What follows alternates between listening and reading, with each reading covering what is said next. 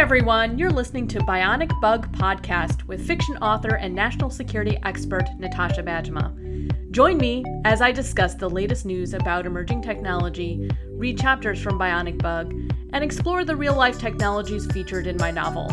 We'll discuss where fiction meets reality in the future. Hey everyone, welcome back to Bionic Bug Podcast. You're listening to episode number 17. This is your host, Natasha Bajema, fiction author, futurist, and national security expert. I'm recording this episode on August 18, 2018.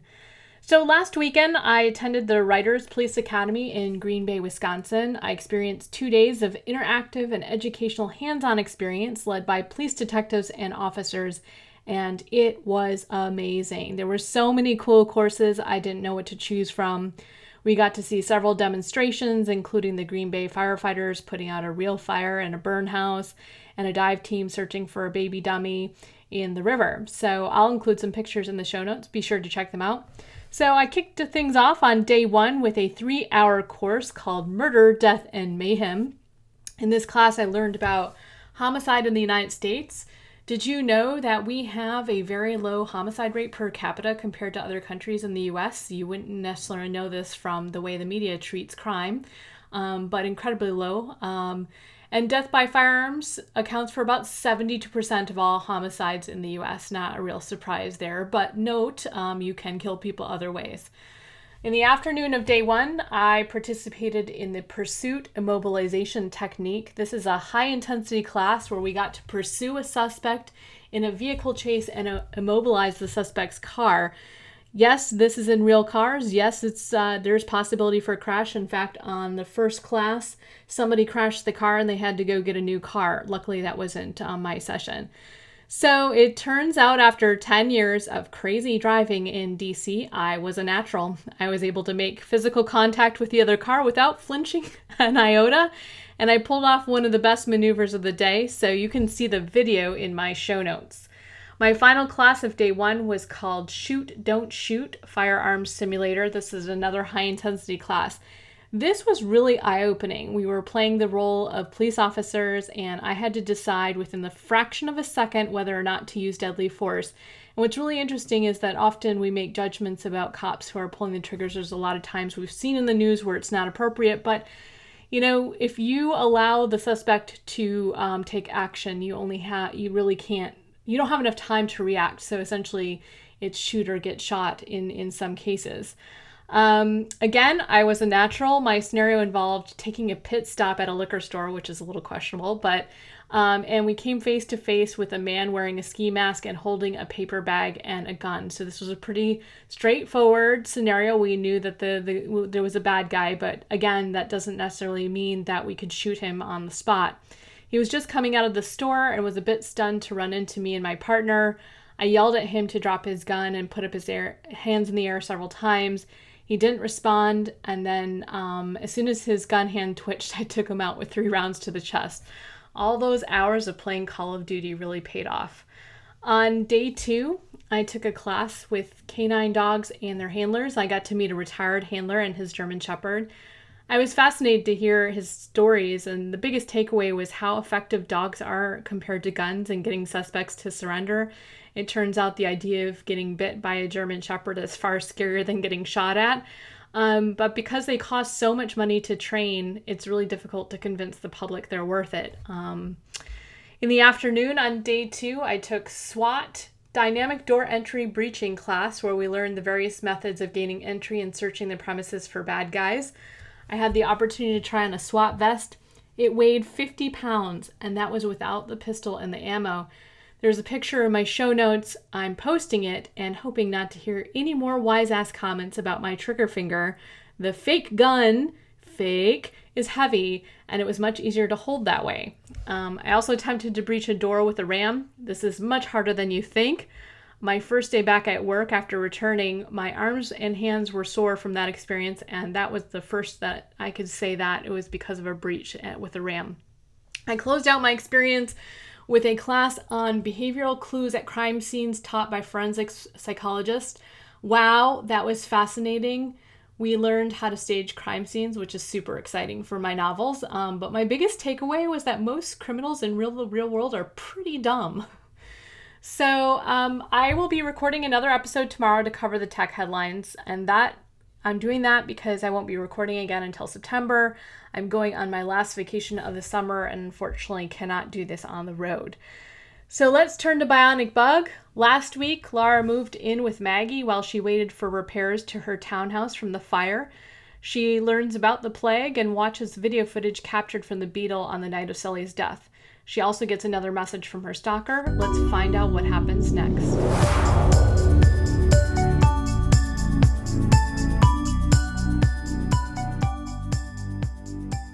Chapter 17 Botox Clinic. Lara stepped off the Metro bus on M Street Northwest in Georgetown and looked at her watch. She was not the type of person to run late, but she'd vastly underestimated the commute into the city from Maggie's apartment in Fort Totten. With her motorcycle still stuck in the shop getting repairs and her dislike of driverless cabs, she reluctantly decided on the metro system to get around. Vic waited for her patiently on the front steps of Heavenly Cosmetics Beauty Clinic, holding an extra coffee cup. At Justine's recommendation, they were visiting the clinic to investigate the source of the botulinum toxin that killed Sully. Heavenly Cosmetics was known, among other things, for its renowned expertise in administering Botox. You're late, Vic said, smirking, as he handed her the coffee. Without a car of his own, he knew all about Metro woes, Lara often got on his case for being late, claiming there was no excuse for his lack of planning.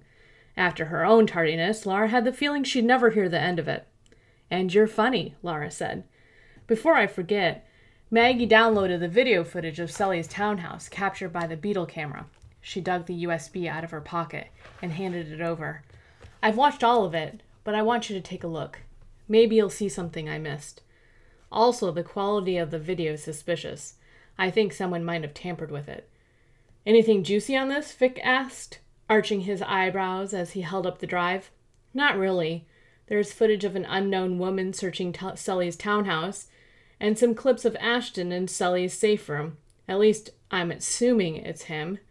She decided not to mention the note she'd received the previous evening via courier beetle. He doesn't need more to worry about. Did you get a chance to call that lawyer? Vic asked. What lawyer? Lara scratched her head. Vic rolled his eyes and sighed. The one I told you about. Sully's executor. Wyatt. Last name starts with uh, T. I gave you the information in the hospital. You didn't lose it, did you? His eyes narrowed. Lara grimaced. No, of course not. Been busy. I'll get to it. She quickly turned away from Vic and walked toward the clinic entrance. Now, where did I put that note? Only a few seats remained empty in the large waiting room tastefully decorated in relaxing tones of beige and pastel green. Gentle and soothing music played in the background. Vic plopped down on a seat in the corner next to a table piled with magazines. As she walked up to the reception desk, Lara surveyed the women sitting in the plush chairs of the waiting room. They were all of a certain class, well dressed and quite beautiful. Trying to get more beautiful. Lara rolled her eyes.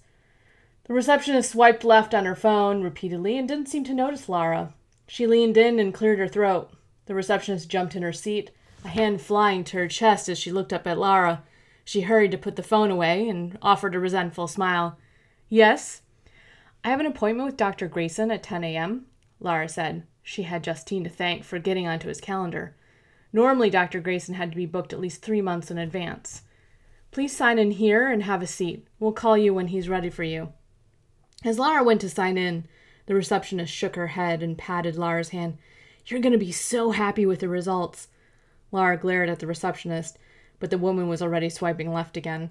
Lara's mouth hung open for a moment, but she decided it wasn't worth the trouble to put this woman in her place. Instead, she finished, signed in, and went to find a seat next to Vic. Except something stopped her dead in her tracks. In the opposite corner, a familiar handsome man with curly brown hair sat in a chair reading Sports Illustrated magazine. Rob, is that you? Lara asked hesitantly. What were the chances? Rob looked up and his face went a bit pale. She clearly caught him red handed doing something he didn't want anyone to know about. Lara, w- what are you doing here? He fidgeted with the magazine in his hands. I should ask the same of you, Lara grimaced. Um, uh, here with Alexa. Lara's stomach dropped. Bimbo Barbie was the last person she wanted to see, especially dressed down in her regular black leather jacket, t shirt, and stonewashed jeans. She expected Alexa would be decked out in the latest fashions.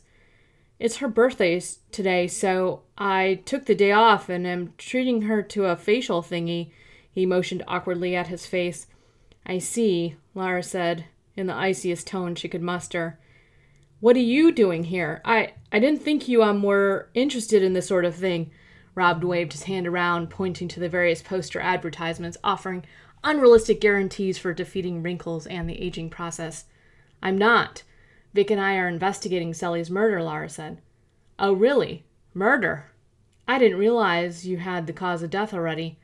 Botulinum toxin, you know, the stuff your girlfriend is getting injected into her face at the moment. Wait a minute. Rob raised his eyebrows and his face became stern.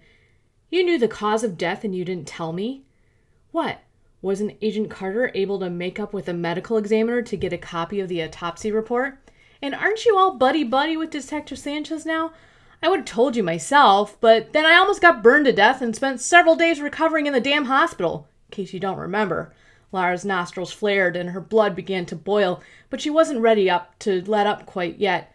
And don't you dare tell me you've been straight with me because I'll call bullshit on you right now. You've been hiding all sorts of interesting tidbits. What about the money from Killerbot, Rob? And would you like to tell me about Cybershop's deal with you? And what about your working with Justine? When are we going to tell share that interesting detail? Rob flinched. Damn it, Lara! I'm not lying to you, he shouted. You weren't in the need to know, but a lot has happened since we met at the coffee shop. So, yes, I withheld information from you back then, but I did it for the right reasons. And now it sounds like you're fully informed about everything anyway. Rob's face turned red and a vein appeared on his neck. His outburst rendered Lara speechless for a few minutes. He never used to lose his cool so easily. In the silence, the gentle music playing in the background reminded Lara of her surroundings. The poised, beautiful women in the waiting room were all staring at them with wide eyes, some with disgusted expressions. Vic buried his face in his hands and refused to look at her at all. Sorry, Lara said, apologizing to everyone in the room. She sat down next to Rob and tried to regain her composure. Smelling his cologne made her feel as if nothing had changed between them. She'd bought him that scent for his birthday. It was one of the few masculine scents her sensitive nose could tolerate. Rob's expression softened. Laura, I'm sorry. I didn't mean to raise my voice. It's just that. It's just. It's just what? Her voice was unintentionally sharp. Well, you still get under my skin sometimes. Rob's cheeks turned red as he avoided eye contact. Lara's face flushed. Rob, I didn't mean to come down on you, guns all guns blazing, but I really need some answers for my case. Sully died. I need I need to find his killer. She paused, swallowing hard and holding back tears. I believe Fiddler and possibly the Cybershop character have something to do with it. I know you're not supposed to talk about an ongoing investigation, but her lip quivered as she avoided eye contact. Okay, what do you need to know? Rob asked, his voice calmer than before, almost tender. I know Fiddler paid a hefty deposit for the drones and later reneged on the deal to buy them. Do you know why? Lara asked. Rob crinkled his forehead. We're not really sure. Maybe he was onto us? When he canceled the order, he did ask us to do something odd for him. Really? What? He wanted us to send the NSA all the paperwork and evidence related to the drone show. Said he didn't need the deposit back, but this was of the utmost importance. Lara furrowed her brow. Huh. And did you send it over? Rob nodded. Yeah, that's why Justine and I are cooperating so closely now. He paused as if trying to remember something. I keep forgetting to tell you that do- a doctor by the name of Anita Fiddler prescribed the antibiotics to Sully. Interesting coincidence, isn't it? Could she be Fiddler's wife, or maybe his daughter? Lara's mouth fell open. What the hell, Rob? This news didn't warrant even a phone call to me or Detective Sanchez? Whose side are you on? Rob's face became suddenly tense. Rob! A familiar female voice grated on Lara's ears. She turned to see a stunning, tall, thin, blonde haired woman walk toward them. Alexa wore black high heels, cropped camo green pants with a cream, sparkly cream shirt, and a military style jacket. Bimbo Barbie. Uh, Alexa, this is, uh, my friend Lara. His tone turned stiff and unnatural. The Lara?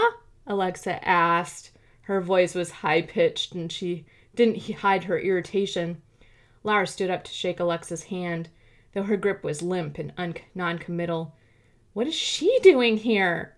She's actually jealous of me. Lara couldn't help but smirk. Honey, she's here to meet with a doctor, Rob said, jumping to his feet. Alexa looked closely at Lara, scrutinizing her face. Oh, I see. Well, I want to leave now. You promised to take me shopping. A mortified look fell across Rob's face. He traded me in for that. Keep me in the loop and let me know if you find out anything about Anita, okay? Rob said as he followed Alexa out the door holding her purse. He dragged his feet a little. It was almost painful to see his confidence dwindle in his girlfriend's presence.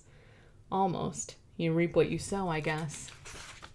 Lara nodded. Will do, she called as Alexa opened the door and let it slam in Rob's face. He took a deep breath and glanced over his shoulder at Lara. Lara shrugged her shoulders. She's your problem, not mine.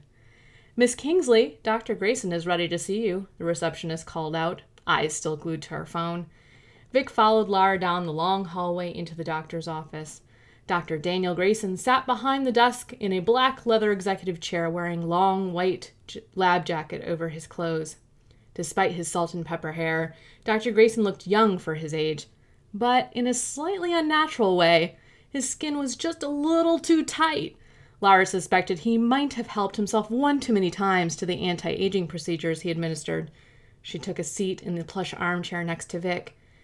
Miss Kingsley, how can I be of help to you today? Dr. Grayson said. When he smiled, there was hardly a wrinkle on his face. It was uncanny, on the border of disturbing. I would like to learn anything you can tell me about Botox, Lara said. The case I'm working on involves a murder caused by Botox injection. Dr. Grayson pursed his lips. Well, I don't know what you're suggesting. Our clinic administers Botox as approved by the FDA, and Sorry, I should have clarified up front. The murder was not caused by a Botox treatment from a clinic. Rather, the perpetrator acquired a sufficient quantity of Botox and injected the victim with the toxin with the intent to kill. I'm here to understand everything I can about this toxin and how this could have happened. Oh, I see. Dr. Grayson relaxed his shoulders. Well, Botox injections are the most popular non surgical cosmetic procedures in the country. Some people live by them. Administered properly, the toxin typically wears off after three to four months. How does the toxin work? Lara asked. It paralyzes the muscles in your face and prevents repetitive movements whenever you make facial expressions. Those movements cause unwarranted wrinkles. Could a cosmetic Botox injection cause death? Lara asked. I've heard of a few cases where the toxin was improperly administered by an unlicensed clinic However, the doses approved for cosmetic treatment are too low to cause botulism. If the toxin is highly concentrated or administered in doses higher than permitted by the FDA, then illness can occur and death is possible. In those cases, the client or patient would have suffered from what is called iatrogenic botulism. Otherwise, no. The procedure is safe as they come. How might someone get a hold of significant quantities of the toxin? Lara asked.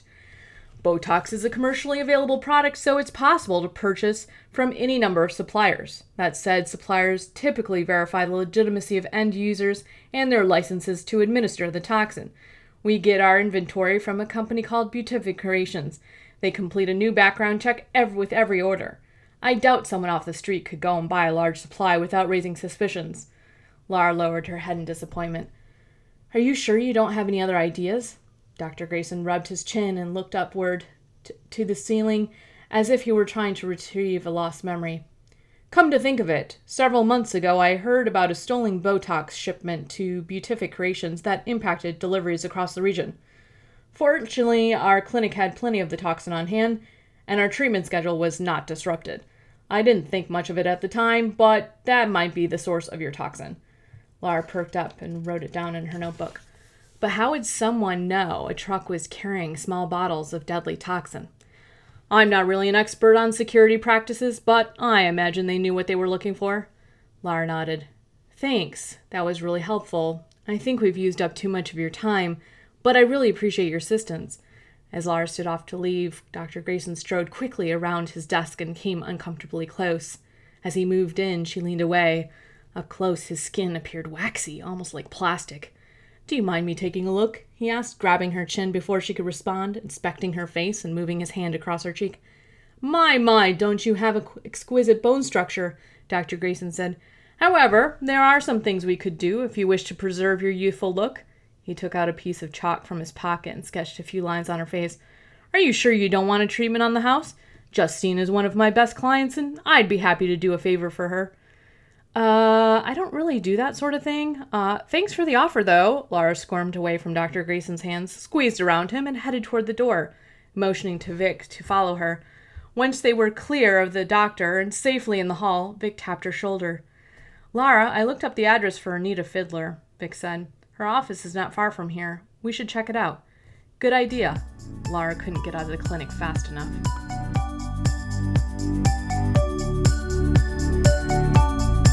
Thanks for listening to the Bionic Bug Podcast. If you enjoyed the show, please leave a review on iTunes. You can also support my time in producing the show with Patreon at www.patreon.com. That's P A T R E O N forward slash Natasha Bajema. See you next week.